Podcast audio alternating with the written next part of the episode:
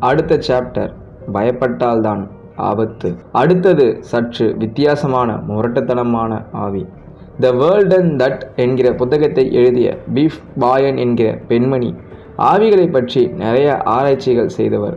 Discovery சேனலில் எங்கோ உள்ள ஒரு உயிரினத்தை பார்க்க காடு மலையெல்லாம் தாண்டுகிற ஆராய்ச்சியாளர்கள் மாதிரி இவரும் உலகில் எங்கு ஆவி நடமாட்டம் இருப்பதாக கேள்விப்பட்டாலும் உடனே அங்கு கிளம்பி போய் விடுகிற டைப் ஸ்காட்லாண்டில் இருந்து லண்டனுக்கு தன் செக்ரட்டரியுடன் திரும்பிக் கொண்டிருந்தார் அவர். வழியில் காரில் ஏதோ சின்ன கோளாறு. இரவு நேரம் அருகே உள்ள லாட்ஜ் ஒன்றில் ராத்திரி தங்கிவிட்டு போகலாம் என்று முடிவு செய்தார் பாயன். நடந்ததை அவரே சொல்லட்டுமே? லாட்ஜ் உள்ளே நுழைந்து ரிஜிஸ்டரில் கையெழுத்து போடும் போதே என் உள்ளுணர்வு செலுத்தன. மாடியில் ஒரு அறையில் நானும் இன்னொரு அறையில் உதவியாளரும் தங்கினோம். அதற்கு முன் நான் இரு அறைகளிலும் பார்வையிட்டேன். குறிப்பாக நான் தங்க போகிற அறைக்குள் நுழைந்தபோது மறுபடியும் என் உள்ளுணர்வு எச்சரித்தது. சாப்பிட்ட பிறகு நேராக அறைக்குள் போய் படுத்த சில நிமிஷங்களில் ஆழ்ந்து தூங்கிவிட்டேன். ஓரிரு மணிகள் கடந்திருக்கும். லேசாக விழிப்பு வந்தது. அந்த அறை இப்போது சற்று குளிர்ந்தது போல தோன்றியது. ஓர் தர்ம சங்கடமான ஜில்பு சற்று பதற்றமானேன். படுக்கையிலிருந்து எழுந்து கொள்ள பார்த்தபோது அது நிகழ்ந்தது. இரு முரட்டு கரங்கள் என் கழுத்தை பற்றின. மூச்சு திணறியது. என் பார்வை சற்று உயர்ந்தபோது தொல தொலவென்று பச்சை நிற கோட் அணிந்த சற்று முகம் வெளியே போன ஓர் உருவம் கட்டில் மீது அமர்ந்து என் கழுத்தை நெருக்க ஆரம்பித்தான்.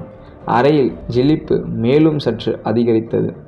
பாயன் என்கிற அந்த பெண்ணின் பேய் அனுபவத்தை நான் பகிர்ந்து கொள்வதற்கு முன் உங்களுக்கு ஒரு நேரடியான கேள்வி. நீங்கள் விழிப்போடு தனியாக இருக்கும் பொழுது என்றைக்காவது எங்கேயாவது யாரேனும் அல்லது ஏதேனும் உங்களை தொடுவது போலவோ அருகில் நடமாடுவது போலவோ உங்களிடம் மட்டும் யாரோ பேசுவது போலவோ உணர்ந்திருக்கிறீர்களா? வேறு காரணங்கள் எதுவும் இல்லாமல் அது தானாகவே நிகழ்ந்தது போல அந்த அனுபவம் இருக்க வேண்டும். அவசரப்படாமல் நன்றாக யோசியுங்கள். லண்டனில் உள்ள பரவலான மனோதத்துவ ஆராய்ச்சிகளை மேற்கொள்ளும் இயக்கமான எஸ்பிஆர் அதாவது சொசைட்டி ஃபார் ஃபிசிக்கல் ரிசர்ச் ஆயிரத்தி எட்நூற்றி எண்பத்தி ரெண்டிலேயே இந்த கேள்வியை பதினேழாயிரம் பேருக்கு அனுப்பி ஒரு சர்வே எடுத்தது. அதற்கு பதினஞ்சாயிரத்தி முந்நூற்றி பதினாறு பேரிடமிருந்து பதில் வந்தது. அதில் பத்து சதவிகிதத்தினர் ஆம் என்று சொல்லியிருந்தார்கள். இது குறைந்த எண்ணிக்கை அல்ல ஏனெனில் மிகவும் வித்தியாசமான அரிதான அனுபவம்தான் இது என்பதை நினைவில் கொள்ள வேண்டும். இன்னொரு விஷயம் அந்த பத்து சதவீதத்தில் பெரும்பாலானவர்கள் பெண்கள். ஆண்களை விட ஆவிகளோடு உரையாடும் பெண் மீடியம்கள் அதிகம் என்பது குறிப்பிடத்தக்கது. இது பற்றி எல்லாம் பிறகு. உங்களை பார்த்து ஆவிகள் இருப்பதை நீங்கள் நம்புகிறீர்களா என்று கேட்டால் எதையும் நிச்சயமாக சொல்ல முடியாமல் சற்று குழம்பவே செய்வீர்கள். காரணம் இந்த கேள்வி பொதுவானது எசகு புசகானது. இதையே சற்று மாற்றி கேட்கிறேன். உங்களுக்கு நெருக்கமான நண்பர் அல்லது உறவினர் உங்களிடம் வந்து தான் இரவில் நடந்து வந்து கொண்டிருக்கும் போது எதையோ பார்த்ததாகவும் அது ஆவியாகத்தான் இருக்க வேண்டும் என்றும் அடித்து சொன்னால் அப்படி நிகழ்ந்திருக்க கூடும் என்று நீங்கள் நம்புகிறீர்களா? இந்த கேள்விக்கு ஆம் என்று பதில் அதிகமாக இருக்கும். சரி நீங்கள் ஆவியை பார்த்திருக்கிறீர்களா என்று உங்களை நேரடியாக கேட்டால் இல்லை என்ற பதில் லீடிங்கில் இருக்கும். எல்லாருக்குமே ஆவிகளை பற்றி சுருக்கமாக கொச்சையாக பொதுவான சில கருத்துகள் கொண்டிருப்பதுதான் இந்த எல்லா குழப்பங்களுக்கும் காரணம். நான்கு வகையான ஆவிகள் உண்டு என்று ஆராய்ச்சியாளர்கள் எல்லோருமே ஒப்புக்கொள்கிறார்கள். இந்த விவகாரத்தில் ஜிஎன்எம் ட்ரைரல் என்கிற பிரபல ஆவி ஆராய்ச்சியாளர் ஆயிரத்தி தொள்ளாயிரத்தி ஐம்பத்தி ஒன்றில் எழுதிய ஒரு புத்தகம் மிக சிறந்ததாக அறிவு பூர்வமானதாக கருதப்படுகிறது. முதலாவதாக உயிரோடு இருந்தவர்களின் ஆவி அனுபவம். அதாவது ஒருவர் உயிரோடு இருக்கும் போதே அவருடைய ஆவி வேறு எங்கேயோ வசிக்கும் ஒருவர் முன் தோன்றுவது. இரண்டாவது ஆபத்து நேர ஆவிகள். இதை கிரைசிஸ் அப்பாரிஷன் என்கிறார்கள்.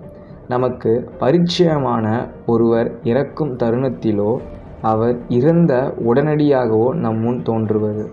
மூன்றாவது வெறும் சராசரி ஆவிகள். பல நாள்களுக்கு முன் இறந்த ஒருவருடைய ஆவி எப்போதாவது தோன்றுவது. இது எங்கு வேண்டுமானாலும் தோன்றும் நடமாடும். கடைசியாக நீண்ட கால ஆவிகள் பாழடைந்த வீடுகள் பழைய கோட்டைகள் போன்ற இடங்களில் பல ஆண்டுகளாக சில சமயம் நூறு ஆண்டுகளுக்கும் மேல் நடமாடும். வேறெங்கும் செல்லாது பழம்பெரும் ஆவிகள். இந்த நான்கு வகை உருவங்களுக்கும் நிறைய வித்தியாசங்கள் உண்டு என்றாலும் அடிப்படையில் எல்லாமே ஆவிகள்தான். இந்த ஒவ்வொன்றுக்கும் ஆச்சரியமான உதாரணங்கள் தர முடியும். அதற்கு முன் இரவு நேரத்தில் அந்த ஒதுக்குப்புற லாட்ஜில் தங்க போன பெண்மணி பாயனுக்கு என்ன நேர்ந்தது என்று சற்று எட்டி பார்க்க வேண்டுமே? பாயன் நிறையவே ஆவிகளை பார்த்த அனுபவசாலி. உங்களை மாதிரியோ என்னை மாதிரியோ மிரண்டு போகிறவர்கள் அல்ல. இருப்பினும் பச்சை நிற கோட்டுடன் வெளிர முகத்துடன் தன் கழுத்தை அந்த உருவம் நெரித்தபோது அந்த பெண்மணி கொஞ்சம் திணறிப் போனதாகவே குறிப்பிடுகிறார். என்னால் மூச்சு விட முடியவில்லை. கூடவே இந்த திடீர் தாக்குதலில் கோபமும் வந்தது. நான் அதனிடம் மிகவும் எச்சரிக்கையாக நடந்து கொள்ள முடிவு காட்டினேன். போ என்று இருமுறை சிரமப்பட்டு கூச்சலிட்டேன். அந்த உருவம் சற்று பின்வாங்கிய போது எழுந்து உட்கார்ந்தேன். வேகமாக கதவு பக்கம் என் கையை நீட்டி போ வெளியே என்று கத்தினேன். அதை நோக்கி முன்னேறுவது போல பயமுறுத்தினேன்.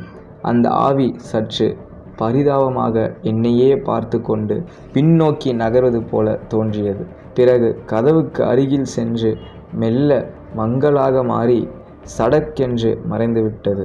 ஓரிரு நிமிஷங்களில் பழைய சீதோஷ்ண நிலைக்கு அந்த அறை திரும்பியது. என் கழுத்தில் வழி கீறல் மாதிரி ஒரு உணர்வு.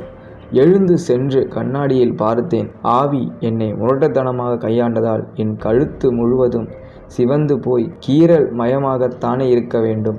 ஆனால் கண்ணாடியில் பார்த்தபோது எந்த கீறலும் தெரியவில்லை.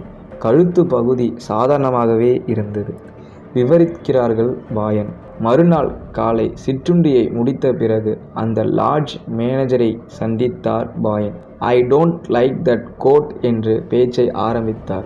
மேனேஜர் சற்று திடுக்கிட்டு நிமிர்ந்தபோது அந்த ஆவியை பார்த்து சிலர் பயந்து போகலாம். அதனால் அவர்களுக்கு ஏதேனும் ஆபத்து ஏற்படலாம்.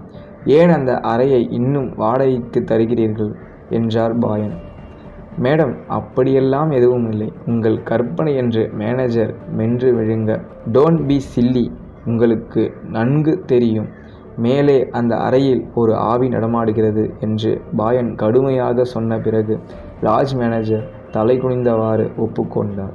ஆவிகளை பார்த்து கவலைப்பட தேவையில்லை. பயப்பட்டால்தான் ஆபத்து என்று திட்டவிட்டமாக கூறுகிறார் பாயன். சாதாரண ஆவிகளை பற்றி கவலையில்லை அப்படியே நீங்கள் திகைத்து போய் அச்சத்தோடு நின்றாலும் அது பாட்டுக்கு மிதந்து சென்று தானாகவே மறைந்துவிடும். முரட்டுத்தனமான சற்றே பயங்கரமான ஆவிகள் உண்டு. சாதாரணமாகவே நீங்கள் இன்னொரு ஒருவரிடம் பயந்தால் அந்த மற்றவர் மேலும் உங்களை பயமுறுத்தும் எண்ணம் வருமல்லவா? பள்ளி பருவத்தில் கூட நம்மை பார்த்து பயந்து ஓடும் சிறுவனைத்தான் நாம் துரத்தி சென்று மேலும் பயமுறுத்துவோம். அதேபோல்தான் ஆவிகளும். ரேடியோ ரிசீவருக்கு வரும் விக்கான ஒளி அலைகளை அந்த ரேடியோவில் உள்ள மின்சக்தி அதிகப்படுத்தி நம் காதில் விழவைக்கிறதல்லவா? அதே போல பயம் என்பது ஒரு எனர்ஜி தான். ஆவிகளால் ஏற்படும் மனோதத்துவ தாக்குதலை பயம் என்கிற நெகட்டிவ் எனர்ஜி மேலும் ஆம்ப்ளிஃபை செய்கிறது. ஆகவே ஒருவரை கொல்லுவது ஆவி அல்ல. அவரே பயத்தில் செத்து போகிறார். பாயன் சொல்வது இதுவே. ஆவிகளை சமாளிக்க பாயன் தரும் டிப்ஸ் இவை. பெரும்பான்மையான ஆவிகளை சீரியஸாக எடுத்துக்கொள்ள வேண்டியதில்லை. ஆவிகள் எதிர்பட்டால் அவற்றை சற்றே அலட்சியப்படுத்துங்கள். அதனிடம் அதீத ஆர்வம் காட்டாதீர்கள். தெருவில் நம்மை சில சமயம் தொடரும் நாயை போ என்று சொல்லி விரட்டுவது போல ஆவியிடமும் போ என்று ஆக்ஷன் மூலம் தெரியப்படுத்தலாம். அதாவது ஆவியானது தன்னை ரீசார்ஜ் செய்து கொள்வதற்கான சக்தியை நீங்கள் அதற்கு தரக்கூடாது என்பதுதான் முக்கியம். ஆவிகளுடன் நிறையவே தொடர்பு வைத்திருக்கும் பாயன் விஷயம் வேறு. நம்மால் அப்படி அச்ச உணர்வில்லாமல் அலட்சியமாக நடந்து கொள்ள முடியுமா? சிலரால் முடிகிறது. ஆம். ஆவிகளை இப்படி சாதாரணமாகவே ஏதோ வீட்டில் உறவினர்கள் போல நடத்திய குடும்பங்களும் உண்டு. இப்படி தான் இந்த சாப்டர் டூவில் நமது ஆத்தர் மதன் கூறியதாவது. இப்போ நம்ம சாப்டர் டூ வந்து முழுசாக நம்ம பார்த்தோம். ஸோ இதே மாதிரி சாப்டர் த்ரீ சாப்டர் ஃபோர் எல்லா சாப்டரையும் நான் உங்களுக்கு வந்து படித்து காட்டுறேன். ஸோ அது வரைக்கும் வெயிட் பண்ணுங்கள் until this signing off by RJ K K bye bye